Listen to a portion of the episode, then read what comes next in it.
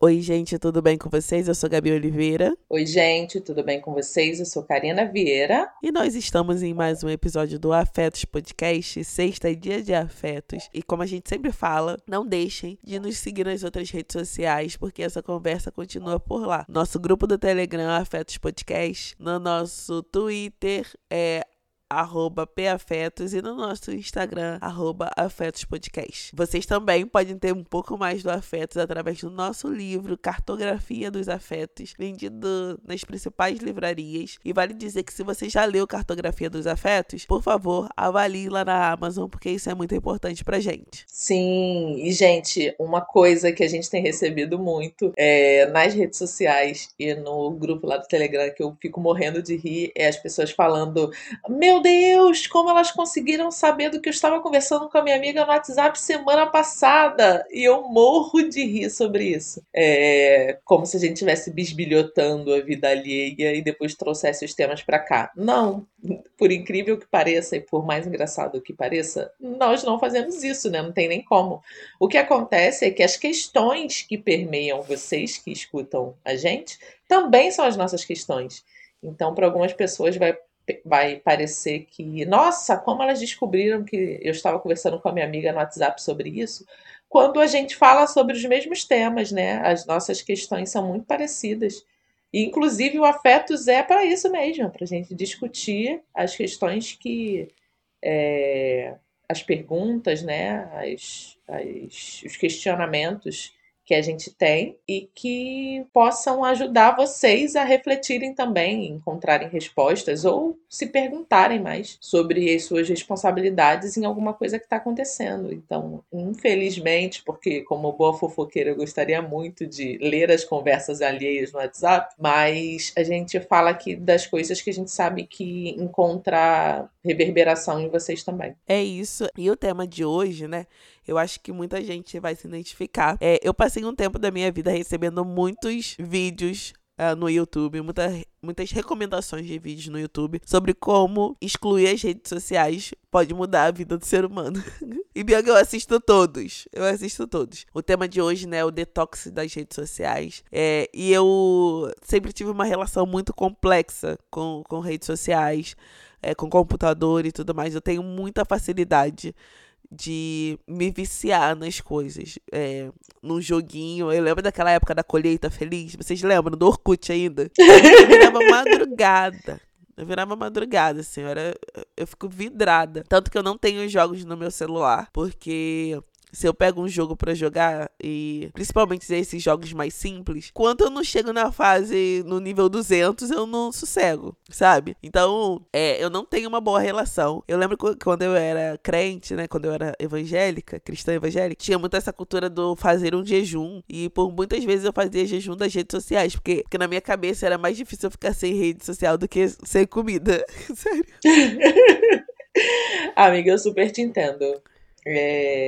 Porque eu vario muito, assim, tem períodos que eu tô muito mais viciada, mas eu confesso que olhando pra trás, eu consigo perceber que eu já fui muito mais viciada. Eu lembro de um tempo onde eu dormia com o celular embaixo do travesseiro e acordava à noite se tivesse notificação, assim, tipo, acordava realmente, levantava, pegava o celular e via o que tinha notificação. Quando não era nada urgente, era só notificação de rede social. Então, esse foi um período que eu tava muito desbaratinada das ideias e que, com o tempo, eu fui vendo que não fazia sentido. Tipo, como assim eu tô perdendo uma noite de sono, uma qualidade de sono, para poder ficar vendo notificação de rede social? Tipo, o que tá me faltando na minha vida? Por isso que eu falo muito da importância da gente trazer a responsabilidade de algumas questões pra gente. O que é que tá me faltando? O que eu tô procurando ali que me faz interromper a minha noite de sono? E sono pra mim é tipo uma das coisas que eu mais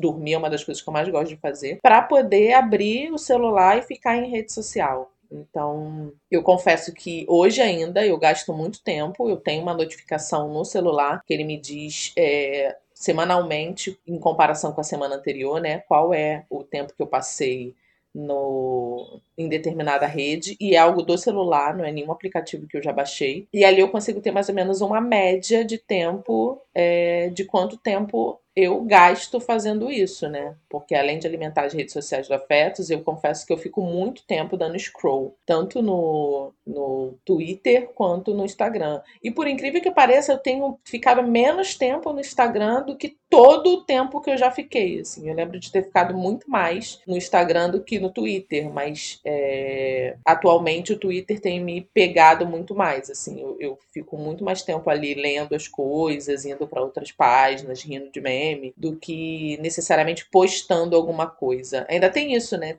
A gente tem que ver em qual categoria a gente está classificado, se é a pessoa que alimenta as redes ou se é a pessoa que se alimenta das postagens dos outros. Eu sou uma pessoa que navego em todas as redes sociais. Eu acho que o Instagram é o que eu fico menos. Eu entro, posto alguma coisa, vejo, sei lá, as 3 primeiras pessoas que aparecem pra mim nos stories. Tem alguns perfis que eu acompanho sempre, né? Que eu vejo sempre o que posto. Da Andressa Reis, da Isabela Reis também. Isabela eu sempre vejo. E algumas pessoas que aparecem assim na frente eu vejo. E depois eu saio. Não tenho muito. Eu não entro naquela parte do Reels do Instagram. É muito raro. Vejo o feed assim. Dou 2 descidas, acabou. Vejo as páginas de fofoca. E pronto. Não tenho muito assim. Agora, Twitter e Facebook eu fico muito tempo. Nossa, eu amo os grupos do Facebook, gente. Eu amo. Gabi, eu não lembro a última vez que eu entrei no Facebook. Eu não lembro a última vez que eu entrei no Facebook. Eu não lembro a última vez que eu postei no Facebook. Nossa, deve ter 1 ano, 2 anos, quiçá mais. Assim, eu não excluo a minha conta do Facebook porque eu tenho vários outros aplicativos que é logado na conta de lá. Então, fazer todo o processo, eu falo, deixa essa rede aí. Mas é algo que eu não vejo há muito, muito, muito tempo, assim, muito tempo real. E aí quando eu lembro que quando o Twitter foi naquela, né, Twitter vai acabar, não vai, fiz lá o perfil do Cu também, que quase não entro depois que diminuiu lá o boom da galera falando é estranho, né, de falar do Cu no perfil. Eu quase não entro também. No TikTok eu só tenho o perfil do Afetos, não tenho o perfil pessoal, então só vejo os vídeos do TikTok quando alguém coloca lá no Twitter, mas sim, eu fico muito tempo no Twitter, muito tempo. E aí eu não consigo pensar em que momento eu faria esse detox, assim. Se eu tô lendo, até na leitura mesmo, entre um capítulo e outro eu dou uma parada, vou lá e dou um scroll no Twitter. Aí durante o dia eu também faço isso, vejo lá uma notificação, já abro, tem isso também, eu não consigo e eu preciso me controlar. Eu não consigo não ver eu não consigo ver uma notificação no celular e não abrir imediatamente. Pode ser a coisa mais banal, tipo e-mail. Eu vou lá, abro, vejo do que se trata e fecho, assim. Eu não consigo não abrir. A notificação no celular me causa uma angústia, um desespero, assim. Tipo, eu preciso eliminar ela dali. Mas você deixa com notificação? Porque dá pra tirar também, né? Sim. Deixo tudo com notificação. Tudo notifica. Tanto naquela barra de cima, quanto quando o celular tá bloqueado, no meio do celular também. Não sei, eu acho que é uma necessidade de não ficar fora de alguma coisa, sabe? Tipo, se estão me notificando é porque é importante. E às vezes não é, às vezes é propaganda de uma loja que você comprou alguma coisa, sabe? No e-mail. Amiga, tipo assim, não dá. Pra mim, eu tirei a notificação de tudo. Mas não é a notificação que me leva. É muito mais eu mesmo. Qualquer momento que eu tô parada, eu vou lá e entro nas redes sociais.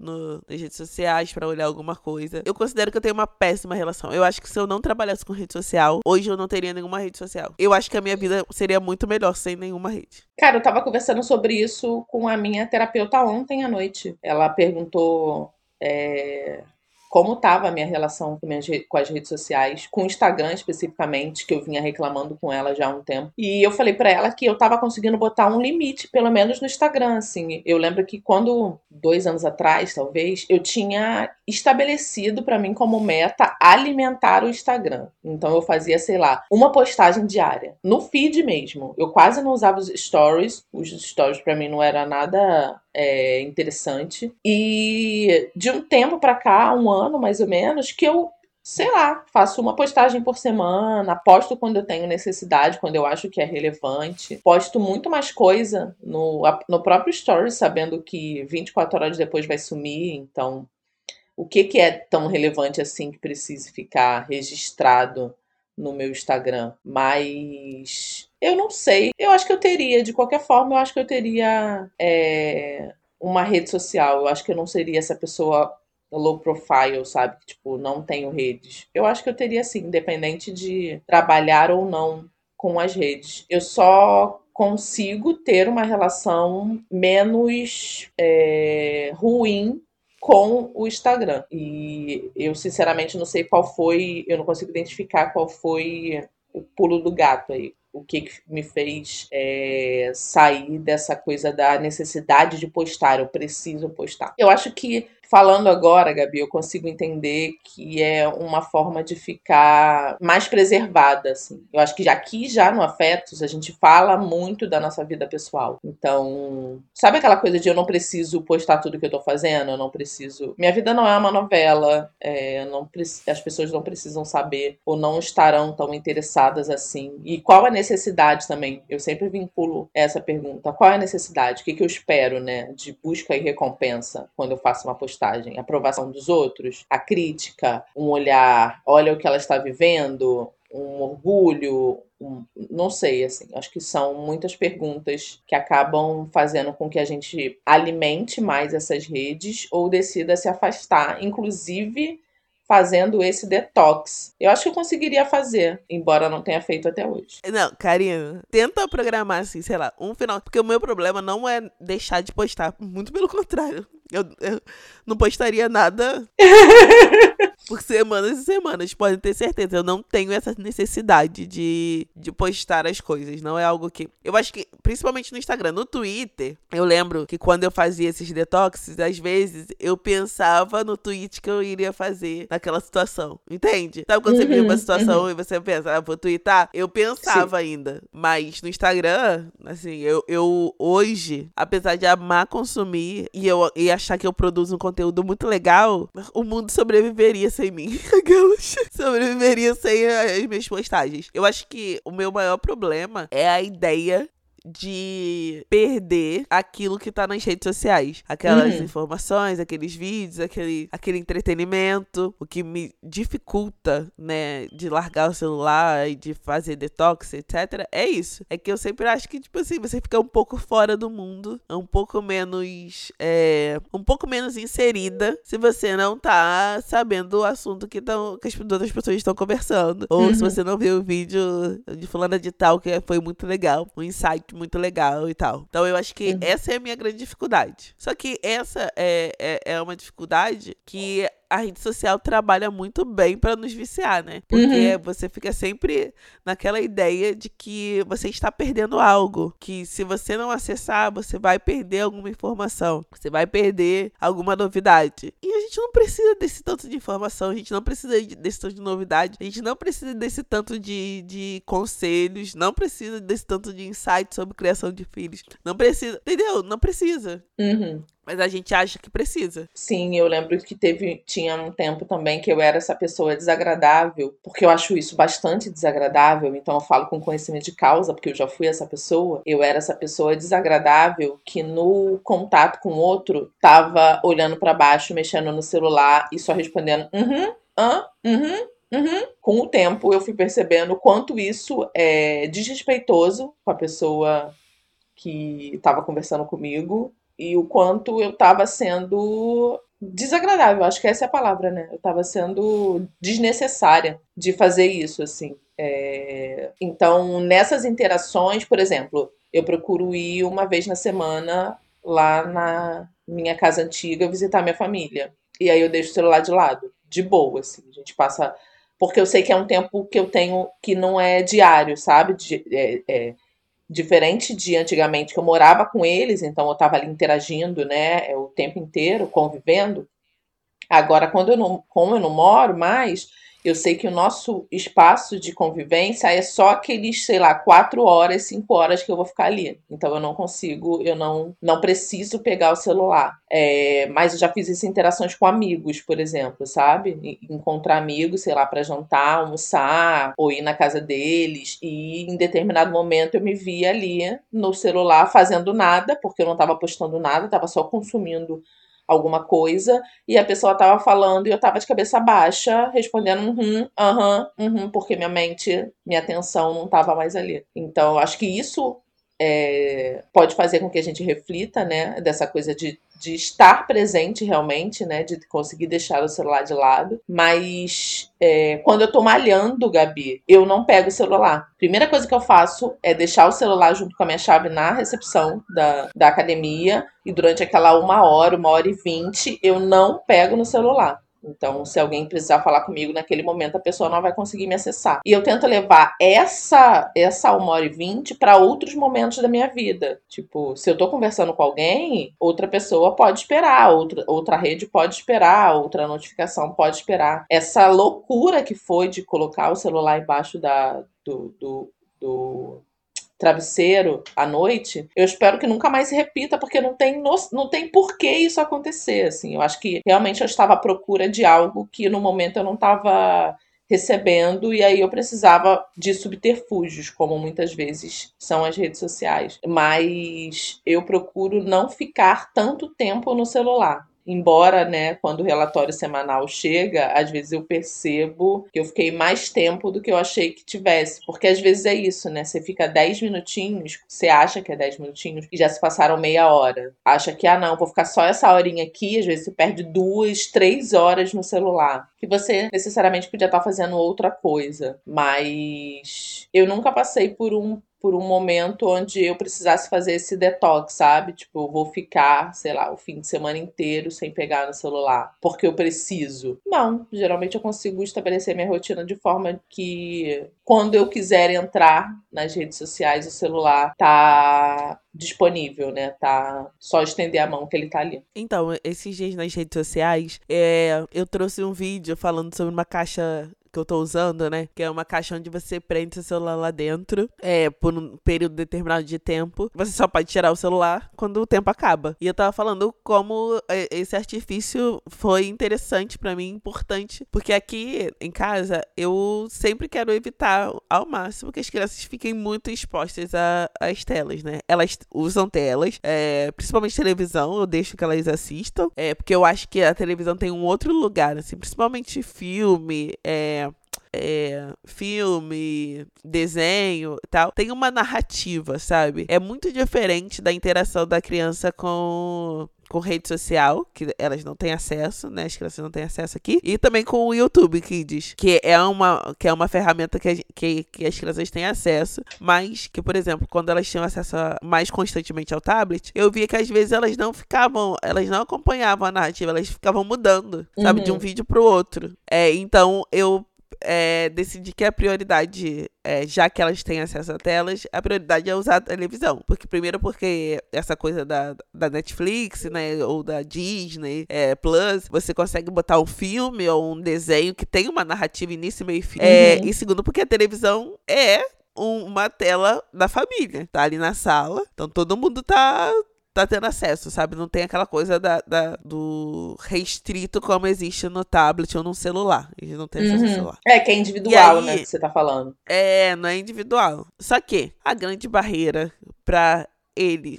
Só que eu percebi que uma das grandes barreiras pra eles não quererem ficar com o celular, não usarem, era a mãe deles, eu, no caso. Uhum. Porque se eu estou com meu celular na mão, automaticamente eles querem meu celular. Eles pedem, né? Pra assistir o YouTube no meu celular, ou pra ligar pra alguém, o que não é um problema ligar pra alguém, mas normalmente depois da ligação aí já entra o YouTube e tal. E fora que a Clara Lua começou a falar um negócio que começou a me chamar a atenção. Clara Lua é minha filha, gente. Que foi: mãe, olha pra mim. Deixa o celular. Uma criança de 5 anos, tá? Me dando lição. A gente ensina por exemplo, né? A minha fala diz uma coisa, do tipo, vamos brincar, vamos fazer outra coisa. Só que o meu exemplo tá mostrando outra. Que Sim. Às vezes eu tava com eles e tava com o celular na mão. Muitas vezes, sabe? Propondo outro tipo de atividade pra eles não querem quererem tablet nem celular, mas eu com o celular na mão. E aí eu falei, cara, eu preciso buscar alternativas. E a gente pensou em fazer esse episódio agora, porque esse final de semana a gente vai viajar e tal, e vai ser um final de semana onde eu não vou postar nada, não vou entrar em rede social. E sério, gente, não sei como vocês se sentem em relação a isso, não sei se vocês já tentaram. Mas em ambiente externo, eu acho mais fácil, do tipo, a gente vai viajar, vai pra uma pousada, tudo certo. É, tem muitas outras coisas pra serem feitas, então fica mais fácil. Agora, no ambiente de casa, todas as vezes que eu penso em não ter acesso às redes sociais, me dá até palpitação. Sim. É muito. Sim. Concordo, amiga. Concordo real, assim. Enquanto você tava falando, eu lembrei de uma viagem que eu fiz para um fim de ano, que eu fui passar no Saco do Mamanguá, que é interior de Paraty, e eu fui com um grupão de amigos, sei lá, uns 10 amigos, amigos de amigos também, e lá não tinha sinal de celular, então o primeiro dia para mim foi bem angustiante, mas a partir do segundo eu não tinha mais escolha, e aí foi assim durante 10 dias que eu fiquei lá, não era opcional, eu não tinha acesso à internet, então eu li muito mais, eu tive uma convivência muito mais ativa com as pessoas que estavam me cercando. Eu pude explorar aquele local. Eu lembro que eu fiquei muitas horas e horas e horas sozinha na praia que tinha lá, que era uma praia sem ondas. Coisa que a gente não consegue fazer se a gente tem acesso. Exato. Não consegue, porque você... É isso, você vai se distrair. Não, e aí foi isso, tipo, eu lembro que a gente saiu de lá, né, porque a gente foi pra Paraty e depois pegou o carro pra poder voltar pro Rio. Eu pensei, caraca, eu consegui ficar 10 dias. O primeiro dia foi muito angustiante. Eu senti, assim, a parada... Eu lembrei porque você falou da parada da palpitação, que era exatamente o que me pegava, esse senso de urgência e também de importância. Tipo, ai, gente, se alguém quiser falar comigo, tipo, durante 10 dias, o mundo seguiu. Então, seguirá sem a gente, né? A gente também tem essa sensação de ser muito importante, de que as pessoas precisam estar ali à distância de um clique de você. Depois que passou a coisa de, tipo, eu consegui passar por isso, né? Eu achei que fosse ser impossível, que, nossa, eu não consigo fazer isso de jeito nenhum. E foram só 10 dias. Quando você pensa no macro, né, de uma vida inteira, foram só 10 dias. Só que aí, imediatamente, parece que você é sugado pra dentro dessa urgência das redes sociais de novo. E qualquer um dia que você passa longe já é tempo demais. Tipo, já é essa sensação de que você perdeu muita coisa, que você ficou fora das notícias, que você perdeu a trend do momento, que você não viu o que fulano fez, que ciclano ou beltrano casou, descasou, teve filho, e você não teve acesso àquelas notícias e aquelas informações. Então também eu acho que o detox das redes sociais mostra que a gente não é tão importante assim. Ou que o mundo consegue seguir e serenamente sem a nossa intervenção. Sim. Não vai ter chegar nada urgente. Eu lembro quando eu mostrei a caixa, o pessoal, mas se alguém ligar e etc. A caixa permite que você atenda ligações. Mas, no geral, isso é FOMO, sabe? Só uma ideia de que você vai perder algo. Que não vai acontecer, as pessoas não vão te ligar. No geral, assim, não vai acontecer nada urgente. E se acontecer também, as pessoas vão ter outras formas de contactar. Ligar normal sem WhatsApp. O WhatsApp também é outra coisa.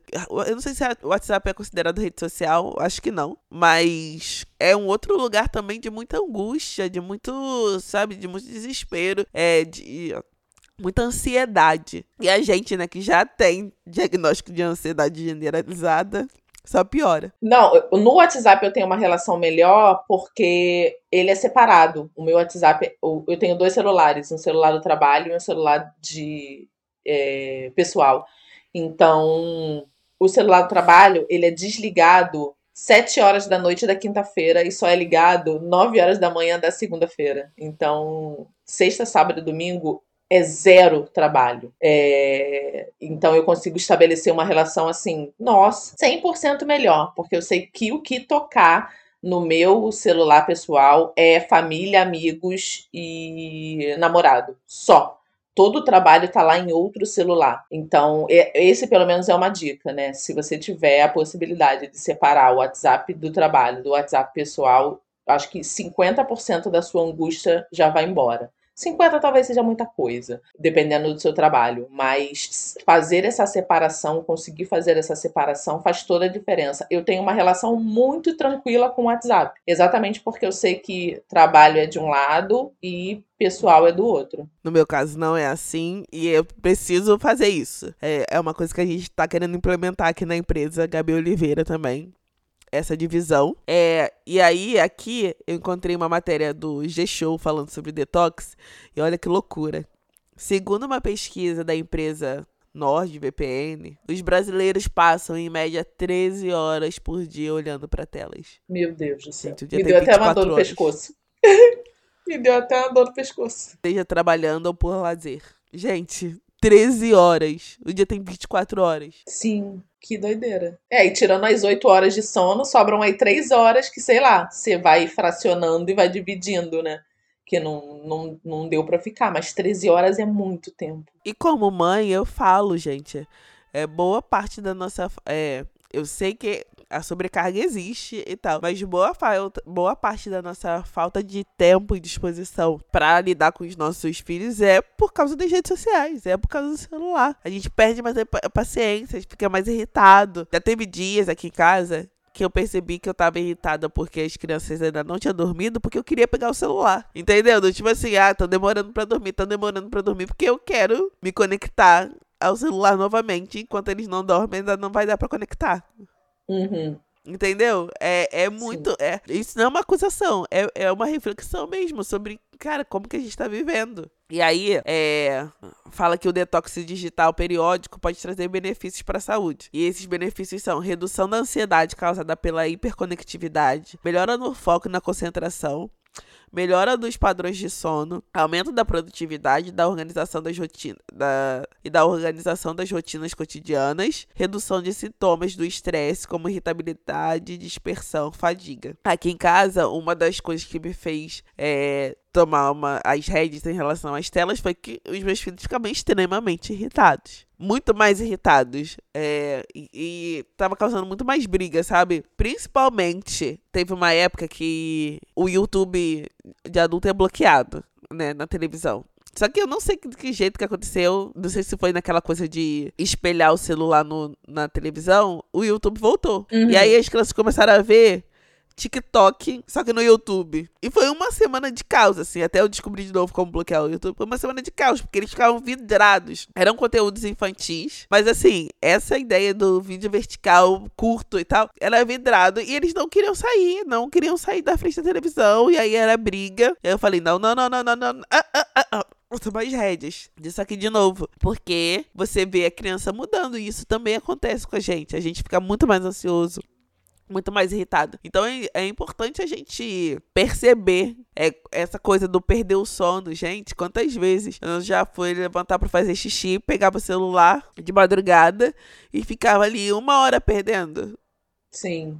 Isso muda, sabe, muito a qualidade de vida no dia seguinte. Até porque a gente tem essa falsa sensação de que, não, eu vou pegar aqui rapidinho e vai me dar sono. Mas como você vai ter sono com aquela claridade bem na sua cara? O que me lembrou que uma das coisas que me deixa muito irritada, assim, muito, muito. Eu sou uma pessoa muito pacífica e muito serena, mas isso me tira a calma real, assim. É quando as pessoas vão pro cinema e ficam no celular. Nossa, eu fico tão irritada, assim, tão irritada, porque fica aquele ambiente todo escuro, então qualquer tela ligada já dá, a não ser que a pessoa esteja bem longe de você, já dá uma diferença. Então se a pessoa tá na sua frente ou tá do seu lado, já causa uma distração, né? Já tem uma claridade diferente da tela que você foi assistir. E eu lembro de um episódio que eu não lembro qual foi o filme que eu fui assistir, e tinha 2 adolescentes, 2 meninas atrás de mim. E uma das meninas, o cinema estava bem vazio, uma delas estava sentada e a outra levantou todos os braços do banco e ficou deitada, assim, em 3 poltronas. Até aí, beleza. Só que elas conversavam o filme inteiro. E a que estava sentada, estava com o pé na poltrona, batendo o pé na poltrona que eu tava sentada. Então toda hora eu dava aquela coisinha assim pra frente. E aí eu fiquei aguentando. Ela fez uma pergunta, fez a segunda. E aí teve um determinado momento que eu não conseguia prestar atenção no que tava passando na tela, porque a menina perguntava tudo do filme. Eu acho que foi na Mulher Rei. Por que ela tá fazendo isso? Mas por que essa menina, filha dela? Ah, mas o que... Não, foi Pantera Negra 2, aliás. Mas o Pantera não tinha morrido? Por que ele não tá aparecendo agora? Aqui não sei o que lá... E eu nunca fiz isso, Gabi. Eu juro, eu nunca fui essa pessoa, mas dessa vez eu fiz. Eu virei pra trás e falei... Então, vocês não estão no sofá da casa de vocês. Vocês podem, assim, não ficar conversando que vocês estão tirando a atenção das outras pessoas. E me custou muito fazer aquilo. Assim, eu lembro que eu fiquei tremendo, eu fiquei com dor na barriga, mas eu pensei, gente, eu não tô conseguindo prestar atenção no filme, porque tem duas pessoas conversando atrás de mim. Então, isso pra mim foi o ápice, mas isso também me lembrou das vezes que eu fui pro cinema e tinham pessoas no celular, tipo, não é... E aí o celular toca, e aí o celular vibra, e aí a pessoa atende uma ligação, e aí ela atende uma ligação e imediatamente ela fica no celular, sei lá, mexendo nas redes sociais. E aí eu fiquei pensando, caraca, você entra, você paga, porque cinema não é barato, eu não vi ainda quem não paga a minha entrada, né, eu não paguei, pelo menos, nenhum bilhete de cinema que tenha sido menos de R$20, R$25. Não é a meia entrada, é a inteira. E aí você paga caro pra poder ver a parada e você não presta atenção. Tipo, além de ter a falsa sensação de, tipo, em casa você consegue parar o filme, né, a série em vários momentos. Pra poder mexer no celular, pra ir no banheiro, pra pegar uma água. E no cinema não, é uma... experiência imersiva, você tem que deixar as outras coisas de lado para poder prestar atenção no que está acontecendo. E as pessoas pegam o celular. E eu fico muito irritada. Cara, experiências imersivas, isso ainda existe, aquela... Não, mas é sério. Eu também, também tenho essa ideia de respeito, assim, ao ambiente, mas é muito difícil. E cada geração vai ficando pior. As Sim. crianças aqui, elas têm, né? Eu levo elas no teatro, no cinema e tudo mais. Então, assim, você tenta estimular essa coisa do focar ali e ficar só numa coisa. Mas é muito difícil, assim. Se você... hoje, o acesso ao celular tá desde muito cedo. As crianças com 6, 5 anos já estão com seu próprio celular, sabe? 5, 6 anos. Criando seu próprio mundo e sua própria... A imersão vira só aquele aparelho. E um aparelho que produz coisas que são super estimulantes. Ao contrário, às vezes, de assistir um filme no cinema. Que vai ter partes do filme que vão ser mais tranquilas e outras que vão ser o ápice, né? A gente tá com dificuldade. Quando tá mais tranquilo, a gente fica entediado. Cadê o Exato. Ápice? Cadê? Vamos acelerar, vamos botar em 1.2 no cinema também, 1.5. Concordo. Nessa matéria, fala alguns sinais que podem indicar um alerta vermelho e que é hora da pessoa começar um detox, né? Aumento da ansiedade basal, irritabilidade ou fadiga relacionados ao uso das redes sociais, das redes e mídias digitais, redução do tempo de sono por permanecer online até altas horas, receio de perder informações ou ficar de fora de algo por não estar conectado, dificuldade em parar de checar o celular mesmo quando está em outras atividades, como trabalho, estudando, fazendo as refeições ou indo dormir. E uma coisa que eu já conversei com a minha psicóloga é que o grande problema pra mim, e que eu acho que indica um vício, é quando eu falo, tudo bem, agora toda noite eu vou deixar o meu celular, não vou dormir com o celular na cama, vou dormir com o celular na mesa. E eu simplesmente não conseguia. Eu sempre me inventava uma própria desculpa pra mim, pra levar pra cama. Entendeu? Do tipo, não, Sim. hoje eu preciso... Pra mim isso é vício. Sim, e eu vi algumas pessoas falando, não sei se foi no Instagram ou no Twitter, ironia, que elas colocam a tela do celular em preto e branco.